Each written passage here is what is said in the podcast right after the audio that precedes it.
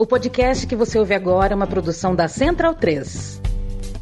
Bem-vindo, bem-vinda, amigo e amiga da Central 3 e do podcast Meio Campo, em nome do Pai, do Filho e do Espírito Santo, como diz aquele apresentador de televisão chamado é, Crack, né? O Crack Neto. Ô, Matias, é, você sabe que o Crack Neto, Hum. antes de ser considerado craque, mas era considerado uma grande promessa do futebol, ele rejeitou o Corinthians porque o Bangu tinha muita grana, né? Tinha dinheiro para dar para ele ali de imediato. Então ele foi jogar no Bangu, não deu certo no Bangu, foi jogar no São Paulo. O São Paulo tem uma matéria na placar, assim, o São Paulo falando que ju- juntou ele numa sala, meteu o dedo na cara e falou: aqui você vai, você vai levar a sério, aqui não é palhaçada não, aqui não tem noite, não, aqui você para colocar o cara na linha. Não funcionou. Depois foi jogar no Palmeiras e do Palmeiras ele foi pro Corinthians. A pergunta que eu te faço é: é, o Neto foi jogar de ponta esquerda no Palmeiras. E ao jogar de ponta esquerda no Palmeiras, ficou puto, queria ser o 10. O 10 do Palmeiras era o Edu, do Marangon. É, e aí, Playboy da Moca. o, play- o boy da Moca. E aí ele foi procurar um espaço. O Leão é, né, começa dos desgastes ali e vai jogar no Corinthians. Se o Palmeiras vende o Edu e o Neto é, não sai do Palmeiras, se torna ídolo do Palmeiras, se ele vira o xodó da mancha, e o Palmeiras sai da fila com o gol do Neto em 1990, assim. Quem apresentaria os donos da bola hoje? Boa tarde. Nossa, pergunta difícil, hein? É... Porque não, não, não teria aquele Corinthians de 90 também, Não né? teria, É i- inimaginável pensar aquele Corinthians sem o Neto, né? Olha, é é assim que a gente começa É, o programa? pergunta boa, né, cara? Eu acho que o Viola seria um bom apresentador. Viola seria. Né? Esses donos da bola Fa- faria uma graça. fariam uma Ou graça. o próprio Ronaldo, né? Que... O próprio Ronaldo Giovanelli. Giovanelli, né? Ou o Denner, porque aí sem o Neto, o Corinthians compraria o Denner da portuguesa e o destino Nossa, seria outro. Que, que exercício de futurologia. É, sem falar Aliás, de. Oi. estive no Canindé Opa. nesta quarta-feira. Ah. Inclusive, mandar um abraço pro ouvinte Guilherme Pereira, que, Grande. que me cruzou ali. Enquanto tinha uma desinteligência né, entre a PM e os Leões da Fabulosa. É, de lei. É, e tem agora um belo grafite do Denner e do Enéas na entrada da arquibancada visitante. assim, muito, de muito bom gosto, inclusive. Então, Perfeito. e, e o até que, é, está em boas condições, viu? O gramado bom. Só a numerada que está interditada, mas a arquibancada. E é até curioso, né? O jogo foi contra a Ponte Preta. E tem aquela churrascaria, né? Na, Tem. na marginal. Tem. E depois do jogo, a torcida da Ponte, que ganhou o jogo, né? Chegou em peso no, no, no local. E daí o garçom confidenciou para mim que é bugrino e teria que servir os rivais depois de uma vitória de visitante. O, a gente vai hoje. A gente tem um desfalque do Bruno Bonsante. O Felipe Lobo caiu aqui, né? Na nossa, na nossa telinha aqui, mas daqui a pouco ele volta. E o Leandro Stein é, recebe o meu abraço. Eu não vou falar de futuro com você, mas sim de passado. É, vi que você está lendo um livro muito bom, viu, Leandro Stein? Eu li nas areias. Nas areias é bom, né? Na areia de Maceió. É, porque é uma leitura bem leve. É, é Tony Padilha é o nome do autor? Isso. É isso, né? Padilha, isso. Os personagens da Copa do Mundo de 50 são personagens muito, muito bons. É, tudo bem, Landstein? Tudo bem? Li Brasil 50, terminei já, né? O livro são 40 perfis de personagens, né? Não só jogadores da Copa do Mundo de 50, aí tem narrador, tem técnico, tem dirigente. Muito interessante, assim, alguns personagens eu já conhecia, alguns trazem uma profundidade maior sobre, enfim, a história, mas é sempre legal descobrir alguns personagens, né? Até eu fiquei, um dos personagens eu fiquei pensando no Matias, porque talvez o Matias deva ter algum carinho por Schubert Gambetta, porque um baita personagem, assim, do futebol uruguaio, do futebol de bairro, era um, um cara que eu não conhecia muito, e aí lendo, assim, as passagens dele na, na Copa de 50, me interessei bastante, um baita livro, e fiquei com vontade de consumir mais coisas da Copa de 50, uma das coisas que pretendo reler nos próximos dias, e aí recomendo a todos também, que é, acho que é um livro para todo brasileiro que gosta de futebol ter, é o Dossiê 50, do Geneton Moraes Neto, que é um livraço, talvez o meu livro brasileiro de futebol preferido, que ele conversa com os 11 titulares do Brasil na Copa de 50 e com o técnico Flávio Costa. E aí são depoimentos muito viscerais, né, de, de todos eles, assim, a, emoção. Depois até tem um, um, documentário que a Globo News fez, se não me engano, em 2010, é, baseado no, no conteúdo do livro, né, nos depoimentos. Então fica outra recomendação, além, obviamente, do, do material da, da editora Grande Área, né? Que tem muita coisa legal, muita coisa recente de Copa do Mundo. Livro sobre a Copa de 70, é, muita coisa boa da, da Grande Área também no, nos últimos tempos. É, eu recomendo é, o Maracanã, Los Laberintos del Carácter, do Frank Morales, hum. que no Brasil só tem versão e-book, é, a, a tradução. Felipe Lobo, um abraço. A gente vai falar hoje de mercado de transferências que fechou e sempre fecha no aniversário do Felipe Lobo, dia 31 de janeiro. Então espero que você tenha passado muito bem o seu dia de aniversário, Felipe Lobo. Todas as alegrias no mundo, porque você merece, você planta e quem planta merece colher. É, um beijo para você. É, a gente vai falar de mercado especificamente, mas também temos Copa Africana, temos Copa Asiática. A gente poderia falar Alô, Rodrigo Paiva, que bonito, né? Um retrato da CBF, né? A gente que é do futebol e também da comunicação, que bonito ver um assessor de imprensa é, que enche o nosso saco é, há tanto tempo, que é um sequestrador de pauta, que é um assediador de jornalista de baixo escalão, que é um cara que, por exemplo, é, abre as portas para para fui clears, né? Vamos dizer assim. Eu acho que vocês entendem onde eu quero chegar. É, bonito, né? Que bonito. É, mensagens. É, é, assédio, né? Assédio moral e sexual uh, dentro da CBF. Inúmeras mensagens sistemáticas ao longo do tempo por parte do nosso, comunica do nosso assessor de comunicação da CBF, que voltou, né? Sai, volta, sai, volta. Por que será que volta tanto para a CBF, né? Por que será que volta tanto? Como é que uma pessoa sai do trabalho e volta tantas vezes? Muito curioso. Felipe Lobo, é, o seguinte, DLC, é um mod aqui do, do Futebol Manager 2023. Eu peguei uma temporada 98 com tudo do Brasil. É, é enlouquecedor, assim, tudo, tudo. Paraná Clube tem todos os jogadores, assim, é uma coisa impressionante. Eu tô às vésperas da Copa do Mundo de 98 e o Dodô, veja você, o Dodô do São Paulo, tem na temporada, eu tenho que fechar a convocação aqui. Depois da gravação, eu vou fechar a convocação para a Copa. O Dodô tem 54 jogos no ano e 61 gols.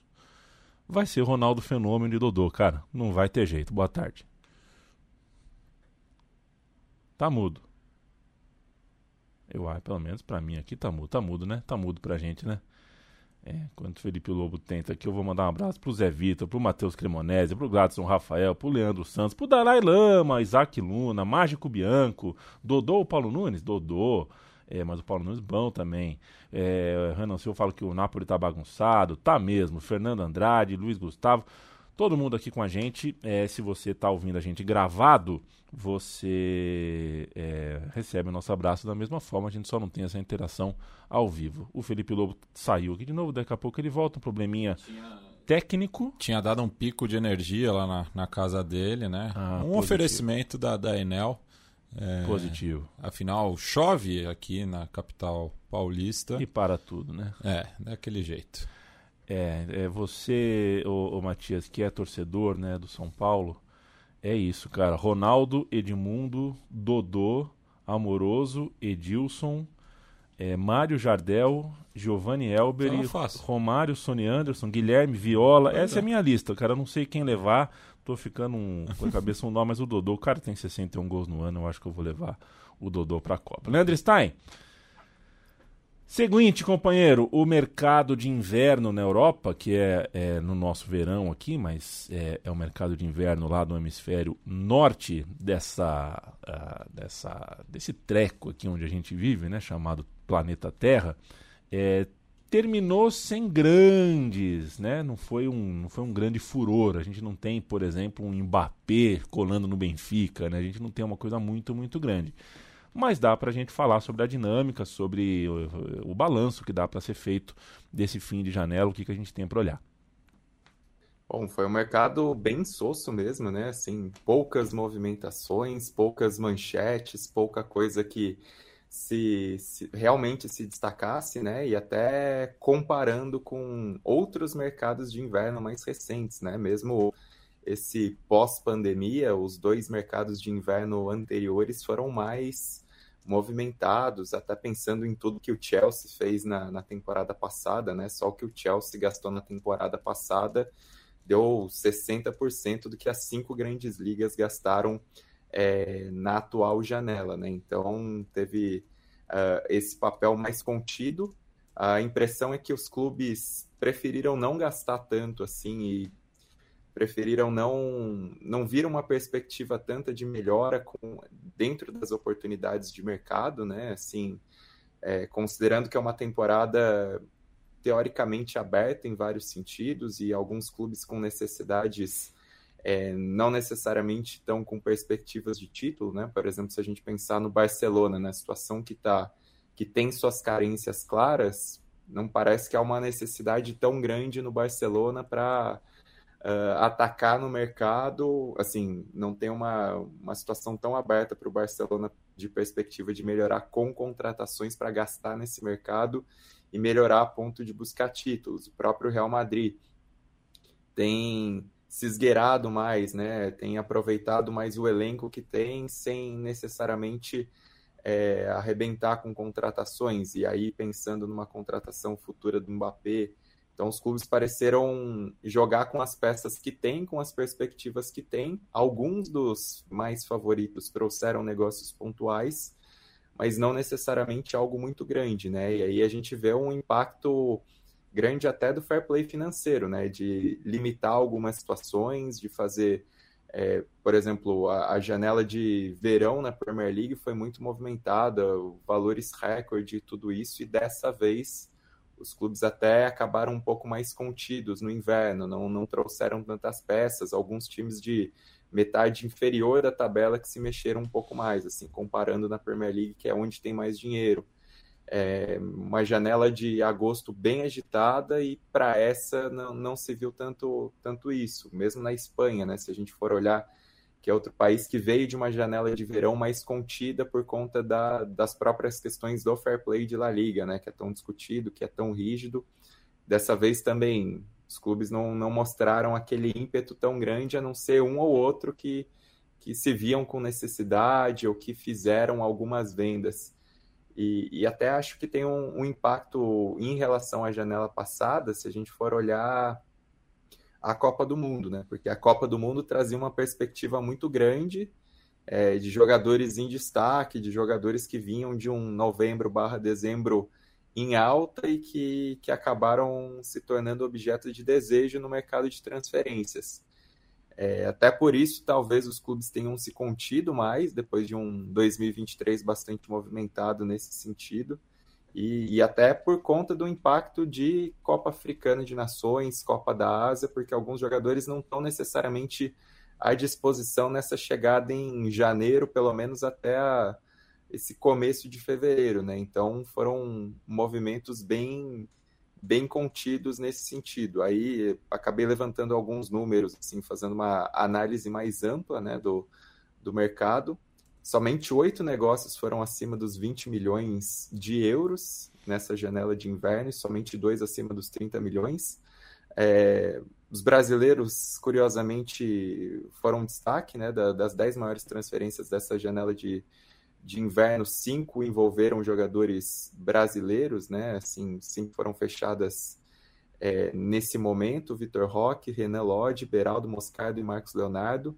Muita movimentação também de algumas promessas argentinas, né? O Alcaraz, o Echeverri que, que chega depois, Barco, enfim, Rollheiser, muita gente interessante, da, garotos da Argentina chegando à Europa, né? Isso acabou sendo um destaque a liga que mais gastou não foi a Premier League, foi a Ligue 1, que gastou 190 milhões de euros nessa janela de inverno. A Premier League gastou só 121 milhões no total, e eu digo só, pensando que, sei lá, na janela passada foi o que o Chelsea passou, o Chelsea pagou no, no Enzo Fernandes, né, que vem, enfim, com todo esse rótulo de Copa do Mundo, então a Premier League inteira gastou só que o Chelsea gastou em um jogador na, na janela de inverno passada, é um retrato muito grande, o gasto das cinco grandes ligas não chegou a 600 milhões de euros, né? Então, é, é um, um cenário muito mais contido. E aí acho que olhando também para as ligas, um movimento interessante é que o campeonato belga vendeu muita gente, muitas promessas.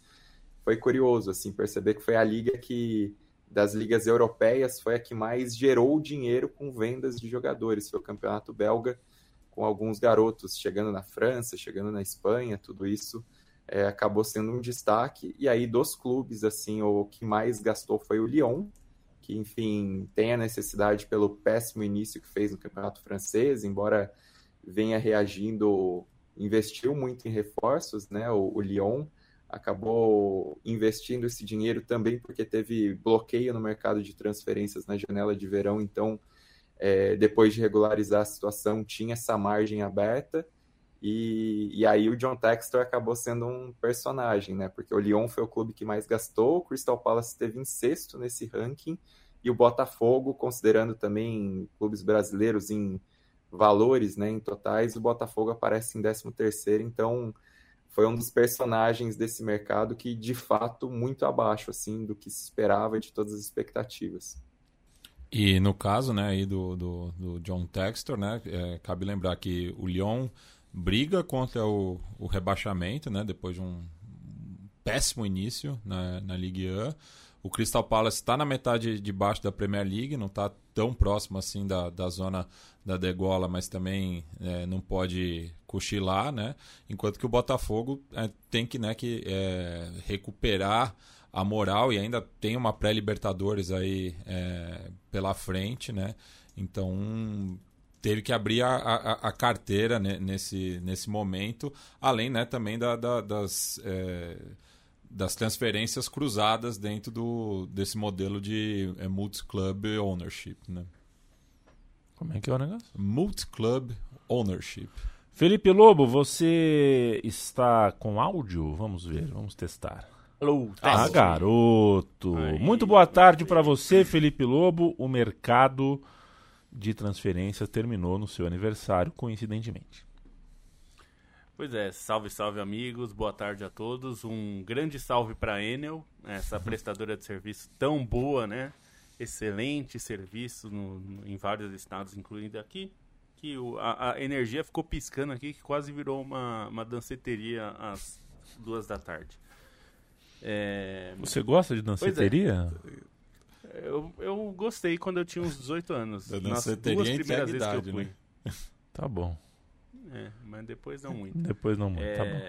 É, depois não muito. Tá. E, no, na verdade, é, até o, o, mercado fechou em na, muitos países no dia primeiro, né? Então, é, então acabou ficando um dia depois de qualquer jeito. Justo nesse ano que você teria uma folga, né?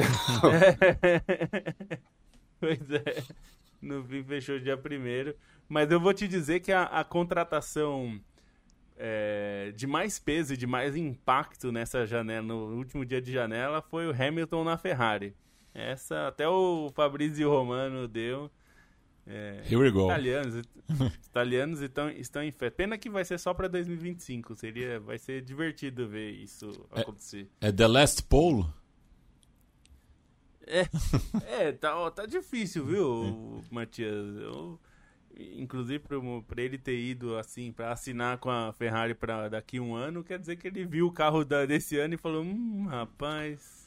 Já são duas. Mas enfim. Já são dois ingleses necessários, tá, Mati? A terceira Desculpa, a, gente, a terceira eu vou. Eu a vou, terceira a gente eu vou tomar um strike. É a suspensão. o, que eu, o que eu ia chamar. Tem, uma das coisas que o Stein falou, e ele na, na, nos levantamentos, a Ligue 1 foi a liga que mais gastou. E o time que mais gastou foi o Lyon, né?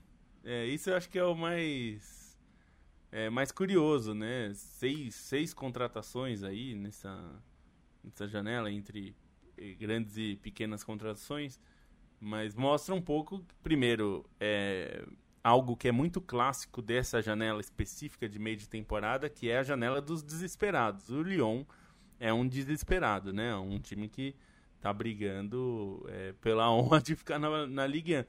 Porque mais do que só evitar o rebaixamento, é uma vergonha, né? Porque a gente tá falando, é, o Lyon, tudo bem, não brigar pelo título com o Paris Saint-Germain, ok, é difícil, mas ser rebaixado, eu, eu já achava que os últimos anos do Lyon já estava sendo vergonhoso ficar no meio da tabela. É, mas ficar lá embaixo é realmente é o fim da picada, assim, pro, pro, pro, pro Lyon. Então, é uma janela de desesperado. O que eu, assim, de tudo, de todos esses, esses gastos reduzidos, eu gostaria que o motivo para isso, Yamin, fosse é, uma racionalização do mercado, que não dá para gastar essa loucura que estava sendo nos últimos anos. Eu gostaria que fosse por isso, mas eu não acredito que seja. Infelizmente, eu não acredito que é porque os clubes é, recobraram a consciência que é impossível ficar nesse nível de gasto. Porque uma das coisas que pavimentou o caminho dessa inflação é, enorme no futebol foi o aumento sistemático dos direitos de TV, né, na, na, na última década. E isso deu uma arrefecida desde a, a pandemia, é, desde o início né, da pandemia, as renovações de contratos de TV é, ou reduziram o valor, ou no caso da Premier League, por exemplo, manteve o valor. E manter o valor foi uma grande vitória. A tendência tem sido de, de reduzir esse valor, né? A gente vai ver esse fenômeno aqui no Brasil também, para quem está acompanhando aí essa coisa das ligas, Libra, Forte Futebol, é, eu, os caras estão esperando uma, uma, um negócio de 2 bilhões de reais e não, não vai rolar isso, não. É, eles, e, e, enfim, acho que a, a, a coisa toda, é, eu, eu gostaria que passasse por isso, porque os clubes estão se readequando e percebendo que não dá para gastar muito. Eu duvido que seja por isso mas eu espero que o que aconteça daqui para frente seja a UEFA sendo mais rigorosa em relação a, a, controle financeiro. Eu acho que o fair play financeiro não tem funcionado. A UEFA precisa pensar em algo melhor, mais adequado. É, e inclusive os clubes precisam participar disso, porque isso vai afetar diretamente os clubes, não só os pequenos, os grandes também. A gente está vendo o Barcelona da vida, né? E não só Barcelona. Milan sofrendo, Inter sofrendo, Juventus sofrendo muito, é, os clubes, os próprios clubes espanhóis, é, de uma maneira geral, precisaram se adequar ali, estão sofrendo. Então, acho que precisa ter uma conversa disso. E eu acho que está na hora de a regulação da FIFA é, existir no sentido financeiro, porque o que a gente está vendo em relação a esses multi-club ownership aí que, que o, que o Matias okay. trouxe esse, esse negócio do Luiz Henrique aí, eu não consigo ver de outra forma que não o Botafogo vai ficar com, a, com o gasto, porque aqui no Brasil não existe limite de gastos, não existe controle de gastos, não existe nada. Então, se o Botafogo, que é do mesmo grupo, comprar e ceder de graça pro Lyon, claro que não vai fazer isso, porque né, precisa manter aparências, vai ceder ali por algum dinheiro, mas é, me parece uma forma de você burlar é, controles financeiros, né? E isso vai acontecer outras vezes, já tem acontecido de forma menor, mas esse caso, como envolve um clube brasileiro, é, para mim fica muito evidente que foi uma forma assim, eu contrato agora, porque eu não sei se eu consigo contratar no fim da temporada, né? A concorrência certamente seria maior. Então eu contrato agora, jogo no Brasil, esse gasto não, não vai ser contabilizado por ninguém, porque o Brasil não controla nada, né? Não controla nem suas fronteiras, que dirá controle hum. financeiro de clube. E, e aí eu, eu acho que é uma questão que, assim, já que permitiram, eu sou contra que exista donos de mais de um clube. Eu acho que isso não deveria ser é, permitido. Mas já que permitem, vão ter que criar uma regra para isso, porque senão vai virar a famosa bagunça, né? É, e a própria é, postura e... do, do, do, jogador também, né? Que já, já chega é, vislumbrando né, essa, essa transferência futura para o determinado clube que é de propriedade do, do, do, da, do mesmo é, empresário que o trouxe de volta ao Brasil. O, o Mate, Diga lá, Stein. só citar um caso que acho que é, é, emblemático também, que foi na janela de verão que o Lyon fez isso, né? Porque por conta dos embargos, o Lyon contratou no Amar, que é um jogador promissor que estava no North Island da, da Dinamarca. É, na verdade, né, o, o John Textor contratou ele para o Molenbeek por 25 milhões de euros, um negócio exorbitante para a realidade do, do Molenbeek, para a realidade do campeonato belga e emprestou de imediato para o Lyon, né? Então absorveu os gastos no, no clube, entre aspas, satélite na Bélgica e repassou para o Lyon, que estava tendo embargo financeiro. Essa contratação chegou a ser investigada e tal, por, por conta, enfim, desse, dessa suspeita, né? Suspeita não, estava claro ali que, que tinha uma manobra e acho que é um caso bastante emblemático dentro disso, né? E, exatamente isso. Os três clubes ali do, do Textor estão na, na dianteira, mas é, principalmente o Lyon e o Botafogo ali é, tiveram muitas dessas movimentações em comum, né? Mesmo considerando que o, o Lyon, entre os jogadores trazidos, tem Adrielson, tem Perry, que também entram nessa, nessa balança interna do que são os negócios do, do, do John, do John Textor. Né? Matias, eu ia te perguntar sobre, enfim, do ponto de vista econômico, né? A Argentina uh, passa um momento bem mais complicado do que o brasileiro. É... Só que parece estar nascendo um craque geracional lá, né? Que é o Echeverri. É, o Estudiantes, evidentemente, não conseguiu segurar o Rollheiser. É, você tem algum olhar para o mercado argentino? Algum destaque para a gente fazer em relação às vendas que aconteceram no nosso país vizinho? É, o Diablito realmente é, é o grande nome né, de, dessa janela de transferências, né, sendo emprestado ao Manchester City, né, que já tinha trazido né, o, o Julian Álvares também do, do River, né, um jogador realmente que impressiona né, pela, pela habilidade. É, e teve também na, a questão do, do barco, né, que a, acabou decepcionando muitos torcedores do, do Boca, né, por ter meio batido o pé, né, para transferência do, do para ir para o Brighton, né, também ter esse desafio de jogar a Premier League. O Brighton que tem feito um bom trabalho de prospecção de talentos sul-americanos, né, é, tem observado com carinho aqui pro, pro para o nosso subcontinente, é, assim como os clubes portugueses já fazem há um bom tempo. Né? Então, não à toa, o Rollheiser é, acabou pintando no Benfica depois de ter sido sondado por alguns clubes brasileiros também, mas daí fica difícil competir né, com é, um clube enfim, que não está mais disputando a Champions League, mas é, sonha aí com a Liga Europa e também tem essa diferença né, da monetária né, em relação ao euro ao real brasileiro e o peso argentino. Mas é, realmente foi uma janela bem movimentada né, é, do outro lado da fronteira, não tanto aqui no, no Brasil. Acho que até os clubes brasileiros acho que estão em melhores condições né, para tentar né, é, justamente valorizar um pouco mais os jogadores, né? Acho que o, as, as, saídas mais sentidas foram do Beraldo e do Moscardo, ambos indo para o Paris Saint-Germain, né? Dois jogadores que não chegaram a completar 100 jogos, né? Pelos seus clubes formadores. No caso do nem Moscardo, perto. é o Moscardo nem isso, né? Acho que não jogou 20. Nem 50, é. nem, nem 30. Então é, é uma pena, mas é, é que no caso foram é, propostas irrecusáveis, né? Do, do, ponto de vista dos clubes, ainda mais é, Corinthians e São Paulo, que vem aí né, de diversas gestões atrapalhadas. E ficará para a história, né? Um dia o meu time de botão vai lembrar que é, o Moscardo foi submetido. Mentira, eu acho que o Moscardo não jogou contra o Estudiantes, não tenho certeza. Eu acho que jogou a eu vou Jogo. puxar. É, acho, um dos dois jogos que ele não jogou na Argentina. Não vou lembrar agora, mas pode ter. A gente viu o encontro Rollheiser contra Moscardo, né? Eles vão se encontrar na Europa em algum momento.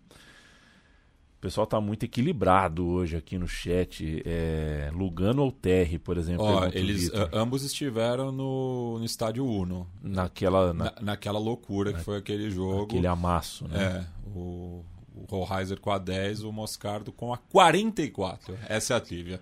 o Vitor pergunta Lugano ou Terry, cara, bem equilibrado, Olha. viu? Bem equilibrado. Fico com. Eu acho que o Terry teve mais longevidade. Mas é... o Lugano era mais leal. É, tá bom. Kevin, Kevin Bittencourt diz que quem apresentaria o dono da bola é, se o Neto tivesse virado o xodó do Palmeiras seria o Dinei. É verdade, até porque ele daria o tchau assim na manhã a gente volta. Alba!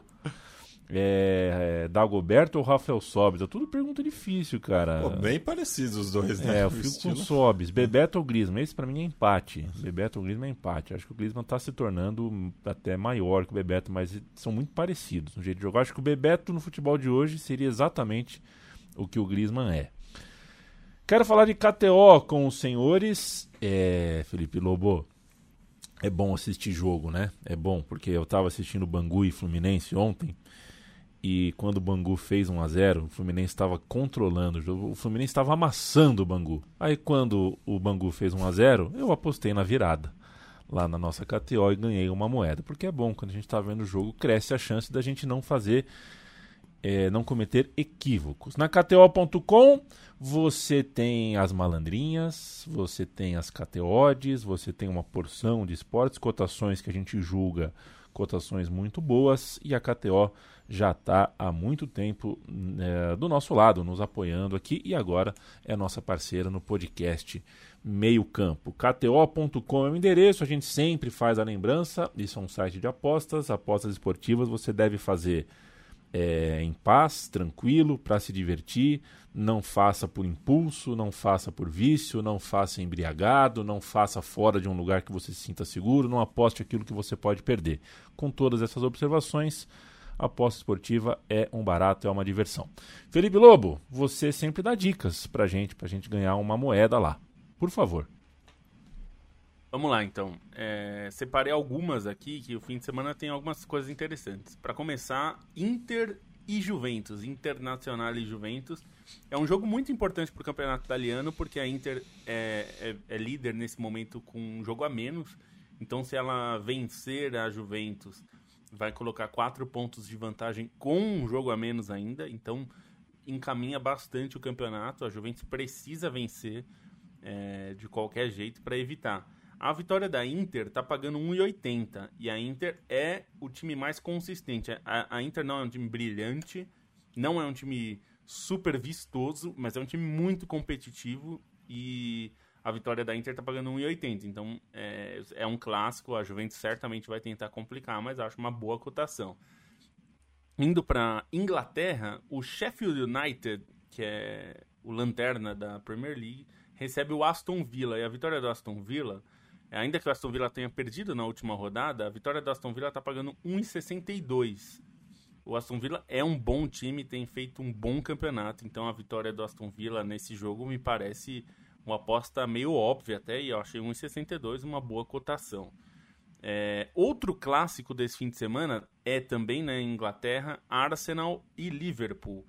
É, Arsenal e Liverpool é, vão se enfrentar em Londres. O Liverpool é o líder, o Arsenal também vem bem, né? É o terceiro colocado é, na Premier League.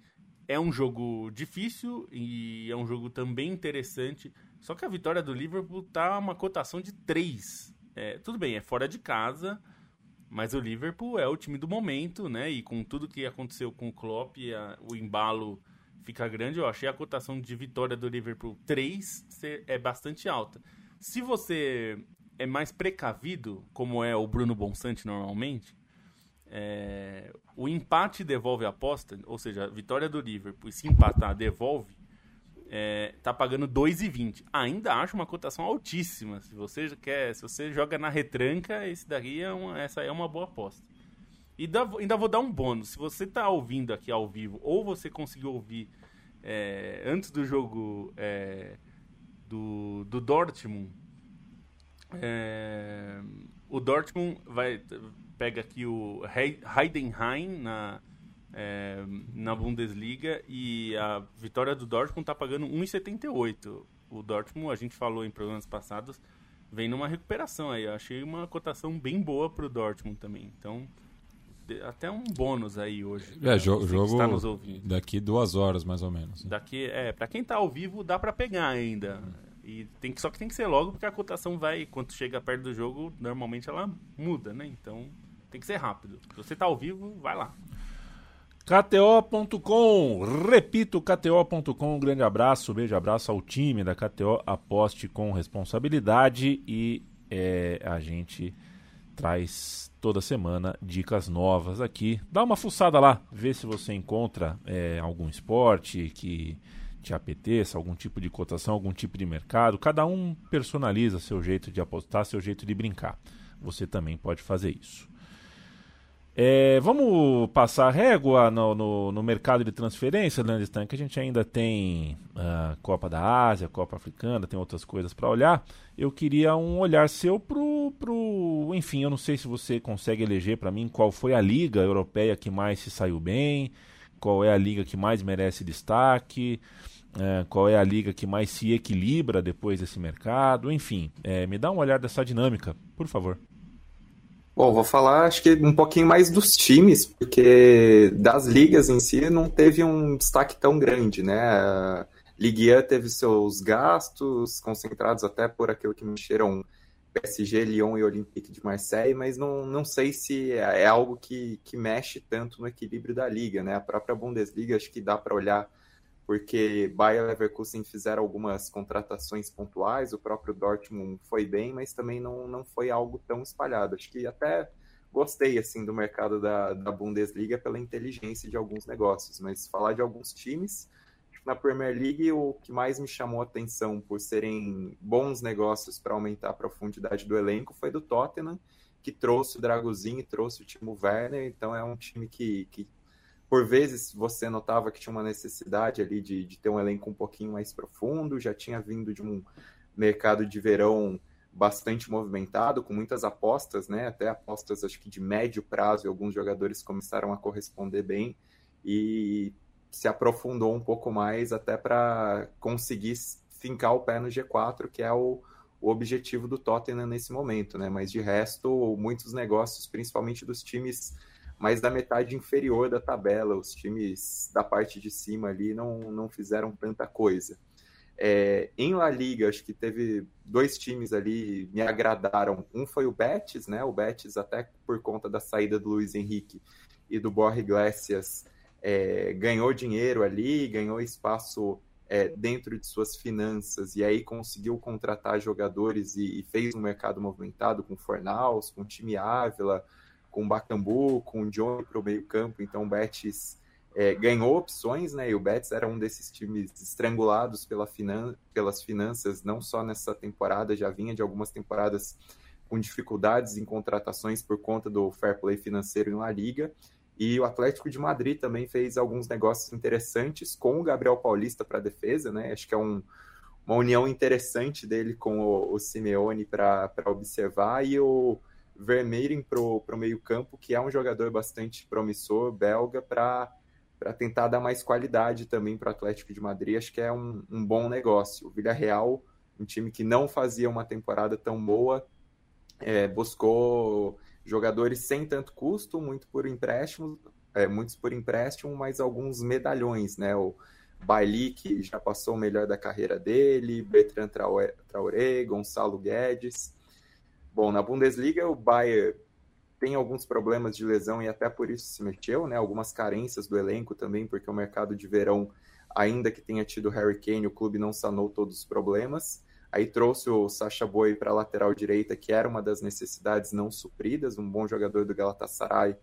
Trouxe o Eric Dyer, que é um negócio meio contestável, mas enfim. E o Brian Saragossa, que antecipou, né? Já era uma compra certa do, do Granada e aí trouxe esse jogador que é muito promissor, muito talentoso, muita qualidade no um contra um e pode ser um jogador arisco para esse setor ofensivo do, do Bayern que perdeu o Coman. O Dortmund fez um mercado muito bom, né, com o Matsen para para a ala esquerda e com a volta do Sancho, que já começa a corresponder a um jogador de, de muita qualidade para dar mais perspectivas para o Dortmund se firmar dentro do G4. E o Leverkusen também que recorreu ao Borja Iglesias, né? Até por conta da, da lesão do Boniface. Tem o Chique no elenco que, enfim, tem ocupado essa lacuna, mas era importante ter outro centroavante, pensando que o Leverkusen está buscando três frentes por aí. E aí outro time que se movimentou de maneira interessante que eu gostei foi o Frankfurt, buscou alguns jogadores sem, que estavam em baixa, né, para tentar melhorar o elenco, algumas apostas nesse sentido com o Van de Beek, com o com o Kaladzic, então é um, um Frankfurt que ganha essas opções renomadas, mas jogadores não tão bons.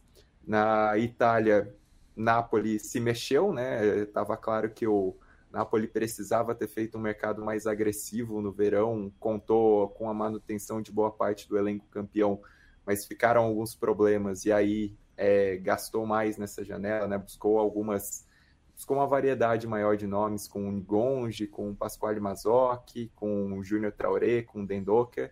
A Juventus. Até, até pensando, né, Stein, que é, o De Laurentiis confirmou né, que o Osimhen não fica né, na próxima temporada, então já já está pensando mais adiante também, né? Não só nessa temporada. É, e era importante, né? Porque ficou claro como o Napoli, até alguns negócios que chegaram no, no verão, assim, jogadores questionáveis, né? Que não, não geraram impacto realmente para um Napoli que teve troca de treinador, que teve troca de, de direção esportiva e precisava, até pensando no hype que vinha do título, né? E da, da da frente dupla com a Champions, precisava ter encorpado um pouco mais esse elenco e não fez muito isso. E aí, acho que a Juventus trouxe dois nomes interessantes com o Thiago Diallo e o Carlos Alcaraz. E o Genoa também me chamou a atenção, né? Com jogadores mais renomados também, como Malinovski, Júnior Messias, Vitinha. E aí de outras ligas, assim, outras histórias mais isoladas. Benfica, como a gente já falou, com muitos jovens, né? E jovens principalmente da América do Sul, pensando em Marcos Leonardo, em Rohaiser, Prestiani chegando da Argentina também. Eu gostei do mercado do Fenerbahçe, que está nessa briga pelo título muito ferrenha, né? E está com a chance de encerrar um jejum de 10 anos no campeonato turco. Aí foi, buscou o Soyuncu, que não estava sendo utilizado no Atlético de Madrid, buscou o Krunic para o meio campo, buscou o Bonucci, né, que, que, passou o semestre no União Berlim, o União Berlim se desfez de vários nomes. Outro time, não, num caso parecido também, é o Hajduk Split, né, que é, repatriou vários medalhões croatas com ligação com o clube para tentar buscar encerrar o jejum, né, que vem é, quase de 20 anos já do clube no, no campeonato croata, aí trouxe o Brekalo, o Kalinic, Perisic, que está lesionado mas pode entrar depois, uh, Klein, é, na reta final do campeonato. O Klein Heisler também, que é um, um, jogador bastante interessante. E o Zenit, né? O Zenit acho que é um time que está fora das competições europeias, está numa uma situação que fica concentrado no campeonato russo, mas mesmo assim é, tem certa capacidade no mercado brasileiro, né? Pagando valores até mais altos com patrocínio da Gazprom e tudo isso. Dessa vez buscou o Arthur e o Nino como outras duas opções, mas jogadores que deixam o mercado brasileiro, mas vão ficar meio escondidos com, com embargo ainda aos clubes russos, né, a Federação Russa por conta da guerra na Ucrânia. Senhoras e senhores, este é o podcast Meio Campo. A gente está começando essa nova jornada, essa nova etapa, e para isso a gente sempre faz o pedido para você é, se ouve a gente por podcast, divulga, é, mostra para os amigos, faz, faça, faça o podcast chegar em mais pessoas. E se está assistindo a gente no YouTube, é o famoso polegar para cima, mais sininho, aperta esse cacete que não custa nada para você e ajuda o robô desta bodega chamada YouTube. A gente grava na tarde de sexta-feira, né, o Felipe Lobo, e quartas de final na Ásia e na África estão acontecendo nesse momento. O som né? acabou de garantir a virada da Coreia do Sul na prorrogação, enquanto você no último lance. Não, é, ainda tá, ainda tem tempo, mas é, na, na prorrogação, ah, tá. no finalzinho do primeiro tempo da prorrogação, o som que já havia empatado o jogo com uma cobrança de pênalti nos acréscimos do segundo tempo, agora vira numa bela cobrança de falta para a Coreia do Sul, enquanto que a Nigéria é. está ganhando de 1 a 0 é, de Angola no primeiro tempo ainda. Eu acho muito louco que o que tem um jogador muito veloz chamado Som. Eu acho isso fantástico. É, mas enfim, a gente está com os jogos acontecendo, né, Lobo? Então não vou te perguntar dos jogos e tudo mais. Mas, cara, é muito louco você olhar para a Copa Africana de Nações e perceber que os oito quadrifinalistas desse ano são diferentes dos oito quadrifinalistas da edição é, passada. Uma competição muito, muito louca acontecendo na África e não por menos na Ásia. Né? A gente já tem a Jordânia como uma semifinalista inédita E para a gente chegar nessas quartas de final, muita coisa quase aconteceu. Por exemplo, a Síria ir para os pênaltis contra o Irã é, e outras pequenas histórias no caminho. É, e só me corrigindo, antes do, do Lobo falar, o Som sofreu o pênalti né, no, no final do, do, do tempo regulamentar, mas quem cobrou foi o Huang Hee-chan. É, e, é muito doido, né? Porque é, a Coreia do Sul tem, é uma potência, né? No continente asiático. Mas nesta Copa, na Copa da Ásia, a Austrália tem sido mais time, né? Só que o craque, craque, craque mesmo é o som, né? A Austrália não tem um craque nesse peso aí. Às vezes isso faz diferença, né? Mas é isso. Bom, para começar da África, é a gente repete tanto aqui que as pessoas cansam, mas é porque a África é era o continente mais subrepresentado em, nos mundiais.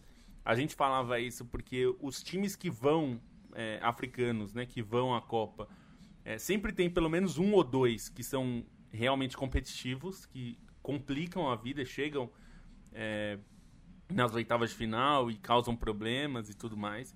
Mas além dos que vão, sempre tem pelo menos uns dois ou três que poderiam ter ido e não vão por muito pouco.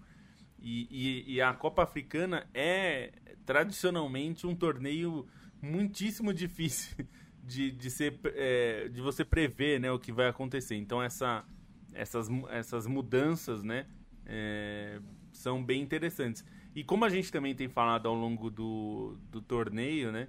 É, eu, eu tô muito empolgado com Cabo Verde, é, ver até onde vai Cabo Verde. É, a trajetória toda de Cabo Verde tem sido interessante nesses últimos anos, né? Foram buscar vários jogadores de ascendência cabo-verdiana. É, e como a gente falou aqui várias vezes, esse é um movimento. É, não sei se dá para chamar assim, o Matias, que é historiador, talvez fique. É, não, mas é, um, é quase um movimento é, contra-colonial, digamos. De decolonial. Os, é, decolonial, assim, porque, né? É, os, o, a gente tá buscando europeus para jogar. Na, é, até teve no, no nascimento, né? Até teve uma troca de gentilezas, né, entre um moçambicano e um cabo-verdiano no Twitter, porque o moçambicano chamou os, a seleção de, de Cabo Verde de Tugas cabo-verdianos, né? Tuga é uma abreviação de português, né? Daí o pessoal pois ficou é. puto, falou que tuga nada, meu. Pois é. é. Então eu tô bem ansioso para ver esse, esse Cabo Verde e África do Sul. É, acho que é bem. É, e aí, assim, tem essas histórias que são histórias típicas de torneios como esse, que é da Costa do Marfim, que não jogou porcaria nenhuma na primeira fase. Passou por Senegal, que era a seleção Favorita. que mais jogou bola. É, claro, numa loucura de mata-mata, que acho que só é, esse formato permitiria. E agora é, vai ser mais cotada, né? Porque acho que ninguém vai querer pegar uma seleção de, de da Costa do Marfim que, que embalou. Então Mali vai ter trabalho ali, embora Mali seja também uma boa seleção. É, então, tem, tem confrontos bem interessantes. Tá rolando Nigéria e Angola, não dá para falar muita coisa, assim como a Austrália e Coreia do Sul que tá no final. E a Austrália acabou é... de ter um jogador expulso pela revisão do VAR. Então, é, então tá difícil a vida da, da, da Austrália. É, mas é, acho que é um, é um torneio muito divertido, né? E, e, assim, eu vou te dizer que, embora a Nigéria seja o, um, uma camisa de peso, Costa do Marfim também, mais é, de uma tradição que a gente se acostumou a ver, é, não me surpreenderia é, Cabo Verde ou mesmo a África do Sul, que é o confronto, um desses dois chegar à final e até beliscar. Porque são times interessantes. Assim, a África do Sul teve muitos problemas ao longo dos últimos anos de montar seleções fortes, né? Desde a Copa que ela sediou, que já não era um time muito forte, né? Mas é, é interessante ver agora, porque a África do Sul, é, como país, né, e como clubes, tem clubes muito fortes, né? Um, talvez seja um dos campeonatos mais fortes em termos de clubes da África. É, e embora não consiga manter, é, fazer com que isso vá para a Champions League africana, é, os times do norte têm dominado a competição, né? Mas os times sul-africanos são bons, né? São interessantes. Então É, acho que vai ser bem legal de ver isso, principalmente por causa dessa imprevisibilidade, né? A gente é, porque na Copa da Ásia é, é, é, bem interessante Jordânia chegando, mas eu duvido é, que, que vá ser campeã. Assim, eu não apostaria nunca. Acho que vai ser muito difícil escapar dos favoritos aí é, da própria Coreia do Sul, se passar pela Austrália como está aparentemente. Tem o Japão que, para mim, continua sendo uma seleção mais forte. É, então acho que vai ser difícil aí. E Qatar e Uzbequistão é um bom confronto também, que acho que tem potencial, mas acho que os dois são mais fracos que Japão, é, que é o outro time dessa chave, né? Na busca por, pela final. Então, enfim. É, torneios agora não mata-mata fica sempre mais interessante. Nessa fase tá bem é, legal de ver. O Irã e Japão tem tudo para ser um jogo nesse sábado bem interessante, porque o Japão é um time melhor tecnicamente, mas o Irã é um time que é, é, uma, é um dos times mais raçudos, né? A gente viu na Copa, né? É, e a gente vê quase sempre, né? O Irã é um time que ele joga uma chave de fenda no motor dos adversários e o adversário fica tentando consertar ali. É sempre uma dureza jogar com o Irã, né? É, o, assim, que eu acho legal da Copa da Ásia são dois jogos, dois jogos de quartas de final com cara que poderiam ser as semifinais, né? Esse Coreia do Sul e Austrália e o Japão e Irã. É, o Jordânia e Tadiquistão foi um jogo totalmente aberto, né? Duas surpresas. E Qatar e Uzbequistão acho que é, tende a ser interessante porque o Uzbequistão tem uma seleção jovem, assim, alguns jogadores aparecendo bem e o Qatar tem apresentado um bom futebol, né? O Akram Afif tem jogado demais, assim, até criação de jogadas. Ele tinha ido muito bem no título em 2019, mas um pouco eclipsado pelo Almoez Ali. Dessa vez ele tem aparecido é, ainda mais. E aí na Copa Africana de Nações, uma coisa legal é que é, todos os jogos das quartas de final tem pelo menos um ex-campeão do torneio, né? Então é um, uma, um candidato inédito contra um ex-campeão então isso acho que pode ser interessante até para olhar o que é tem sido essa Copa Africana de Nações, e aí algumas uh, são casos diferentes, né? Por exemplo, Costa do Marfim e Nigéria que tem vindo aos trancos e barrancos nos últimos anos, assim, em questão de ciclo, até a Costa do Marfim esperava mais por alguns, é, pelo elenco que conseguiu montar nos últimos tempos e pelo 2023 que fez. Ou, por exemplo, República Democrática do Congo e África do Sul. São duas seleções muito tradicionais, com uma representatividade grande, mas que nos últimos tempos também não, não vinham conseguindo corresponder e dessa vez é, vem bem. Mali e Guiné são duas seleções que costumam fazer boas campanhas de mata-matas em Copa Africana de Nações, mas nunca ganharam. E tem gerações que, que é, causam expectativas, né? Guiné, assim, tava uma empolgação tamanha com o time. Mali também tem um meio-campo muito bom, jogadores muito interessantes. São outros dois times que podem aprontar, além dos lusófonos, Angola e Cabo Verde, que acho que a gente olha com carinho até pelo futebol que vem apresentando. E da Copa Africana de Nações, que vale falar, são as duas eliminadas de peso das oitavas de final, né? Desde a gravação do último programa, que eram as grandes favoritas, Senegal e Marrocos. Senegal, a gente estava gravando na hora, a expectativa é que fosse uma vitória até tranquila pela maneira como abriu o placar muito rápido e por aquilo que estava sendo a Costa do Marfim, mas o time recuou, se acomodou, enfim, acabou é, cedendo um pênalti, acabou sendo eliminado nos pênaltis, fica essa, essa lamentação por Senegal, porque até pelo que vinha apresentando no torneio, esse início de campanha nessa foi até melhor do que o início de campanha na CAN que, que Senegal ganhou, então acho que tinha uma expectativa grande.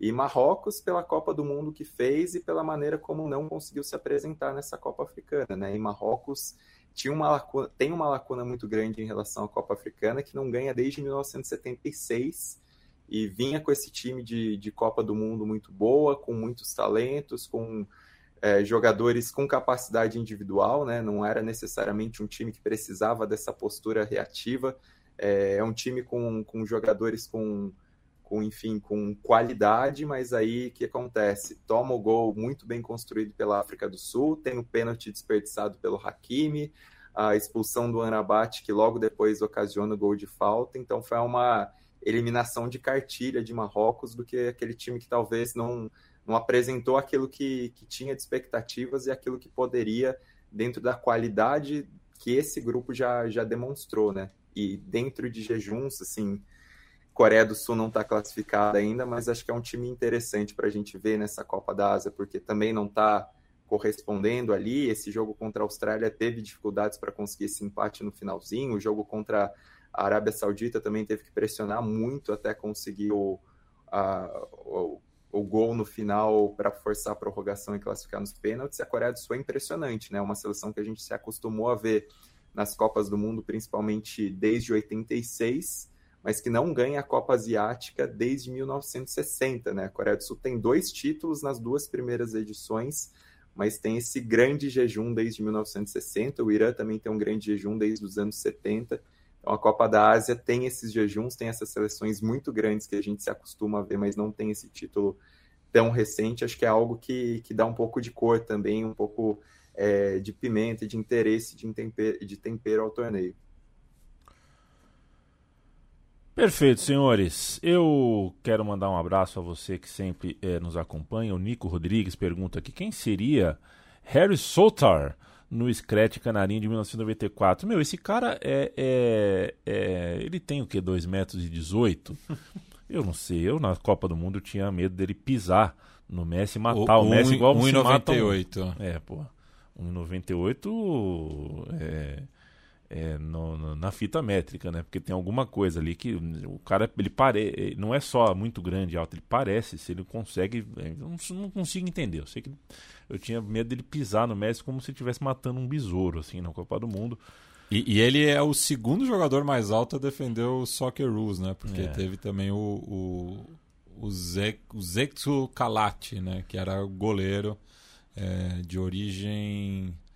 Uh croata, se não me engano. Croa é, eu acho que é croata. Sim. Quero mandar um abraço pro Igor, que manda tá diretamente de Piracicaba, fala vamos subir quinzão. Tem 15 de Piracicaba e São José, vocês vão enfrentar o líder, hein? Boa, honra, tá, hein? tá boa a Série A2, viu? Tá, é, eu acho que tá deliciosa. É. Bo, bom é bom é a receita Esse de... ano sobe, a mim. Ah, o mata-mata a gente tem que ver o mata-mata, né? Mas é, tá, que tudo indica, é líder muito bem, obrigado, né? Tá deliciosa vendo o resultado, vendo o jogo, tá sofrendo esses 1x0 seguidos, mas tudo bem. Sabe o que aconteceu, Lobo? O cara fez o gol, aliás, mais uma vez, o João Gabriel tem 4 gols em 5 jogos, fez mais gols em janeiro do que o Haaland, o camisa 10 do São José. Só que ele fez o gol e tirou a camisa, e tomou amarelo. Adivinha o que aconteceu? Logo no começo do segundo tempo tomou o segundo amarelo. É. E aí o São José teve que se segurar lá atrás, ganhou mais um jogo. Jogou cinco, ganhou quatro, empatou uma. E, o artilheiro da, da A2 é o Carlão do Noroeste. Cinco jogos, cinco gols. Perfeito. Um abraço para o grande amigo Vitor Dumbra, que está aqui com a gente. Vai começar a Fiascopa, hein? Arquipélago de Monolito, República de Monolito, firme e forte, em busca do seu hepta campeonato. André Bla Brasiewski, sempre conosco, hein, André? Valeu demais. Que 2024 seja um ótimo ano para nós. É, será, será. O Murilo pergunta qual filme ganharia o prêmio Fui Clear? Árvore da Vida, né? Acho que a Árvore da Vida merece o prêmio Fui Clear. É, Neymar, é, se as pessoas estão te achando gordo, é, cara, você é o Neymar, cara. Deixa, deixa as pessoas falarem. O pessoal é. tá falando muito, né? O pessoal também enche o saco do Neymar também. É, não, não tô falando que tem. Tá, tá, tá, tá, todo mundo errado. Agora, um jogador como o Neymar não precisa abrir um vídeo. Pegou Pô, ar. cara. Pegar ar com. Você já tem 15 anos de carreira de alto nível, 15 anos que só falam de você em tudo que é canto. Deixa quieto, cara. Deixa quieto. Mostrou, levanta então é isso. Uh, Neymar, narigudo. Você é narigudo, Neymar. Aí ele vai fazer um vídeo. Oh, não sou narigudo, não. Olha meu nariz. Ô, oh, cara. Sim, toca a vida, cara. Toca a vida. Deixa quieto. Você já é. Você já é chato o suficiente sem se, sem se importar com o que os outros falam. É, parece que o cara quer ser mais chato cada ah, dia, né? Uma... Tá dobrando a aposta. Porra, cara. Felipe Lobo, tchau. Ficamos por aqui, né? É isso é. aí. Então, um, um, grande abraço a todos e sigam lá no, no próxima fase também, que logo logo vai ter vídeo novo, estou pesquisando aqui. Lobo Você conhece na... a história do 3DO, Leandro? Não conheço. É, foi um videogame dos anos 90 que não deu muito certo, mas a história é boa. Quem é mais chato, o Neymar ou o Nelson Piquet? Ah, eu acho que o Nelson Piquet, viu? O Nelson É. Piquet acho que é, acho que é mais. É porque o, o, o Neymar Ah. ele é bobo. O Nelson Piquet É. ele, ele vai um pouco mais. fundo, Perfeito. né? Perfeito. Entendi. Leandro Stein, beijo pra você. Quem é mais chato, Neymar ou Carlos Kaiser? Ah, acho que é o Neymar, viu? O Carlos Kaiser, o problema é que são muitas entrevistas, muitas matérias, Nossa, né? e Coisas sempre a mesma coisa. E só um, um destaque final, assim, que coisa surreal que foi a apresentação de Arturo Vidal no Colo-Colo. Nossa, Quem não viu, que coisa foi medonha. apresentado... Rei Arturo foi apresentado num cavalo. Não, primeiro me- meteu Sierra e desceu de helicóptero, né? Aí, bah, que E pataquada. depois com roupa medieval, dando volta em cima do cavalo no Nossa. estádio. Assim, nada, nada mais Arturo Vidal, né? Não Nossa. esperava nada além Só faltou Vidal, bater uma Ferrari no, no, no- Ou, sei lá, dar com o cavalo no alambrado, né? Vai saber. Pelo menos não teve nenhum problema com animais feridos. Ficamos aí até segunda-feira. Matias, é, quem é mais chato, Neymar ou Vidal? Olha, páreo duro, né? Ele- Eles chegaram a jogar juntos no Barcelona? Imagina. é, Não, acho que Acho não. que não, né? O Vidal chegou depois, né? Chegou depois. É, o Vidal chegou, chegou quase no final da década. Mas, nossa, imagina um, um vestiário com o Neymar e o, e o Vidal. Uma- uma- deve ser uma disputa, assim, de por atenção. Meu Deus, mas enfim. é, Aí, é, aí é páreo duro. Eu achei que eles iam ficar ofendidos, sabe, Matias? Porque o Vidal faz seis meses, não já faz anos, né? Que ele tenta escolher o time que ele joga, né? É, Encheu o saco pra jogar no Flamengo, encheu o saco. juras Ah, de amor. É, aí né? deu dois meses que ficou no banco, não conseguiu jogar, quis sair. Aí encheu o saco do Boca Júnior, cara. Só faltou ele ir na porta da bomboneira. E fez outros pedidos aqui e ali, falou. América de Cali. América de Cali, declarou amor ao, ao Atlético Paranaense, tinha se encontrado lá. Quando viu que não tinha mais mercado, aí ele foi pro Colo-Colo. Eu achei que ele ia ser recebido como. E aí, ô Framboesa? Qual que é? Dá o papo aí. Você tá vindo porque quer ou tá vindo porque não tem outra opção? Mas parece que foi, tá tudo certo. Ídolo é ídolo e convenhamos que a seleção chilena é carente de ídolos. E Ramon Menezes, você tem que agradecer que o podcast Meio Campo em uma hora e dois não falou da sua seleção. Mas semana que vem a gente vai falar tá? 3 a 1 fora o, cho- fora o baile para Venezuela, valendo, não valendo, com o time reserva, já classificado ou não, com a bolinha que a seleção brasileira tá jogando, domingo que vem, inclusive na mesma hora do, do Super Bowl, né? O Super Bowl, vai ter Brasil e Argentina e o Brasil pode estar pendurado para ir para a Olimpíada. É, E aí a gente lembra, quando o Brasil não vai para a Olimpíada, a gente lembra que as pessoas se importam sim com a seleção brasileira vai perder a vaga olímpica para a Argentina para ver. Com essa bolinha que está jogando, seu Ramon Menezes. Esperamos para ver. Você curte é, e conversa com a gente nas redes sociais, você visita a nossa cozinha, central3.com.br, e você acompanha aqui no nosso canal no YouTube o Meio Campo. É, ouve nosso podcast no seu tocador preferido de podcasts e toda segunda e toda sexta-feira a gente está de volta. Valeu demais, tchau, tchau.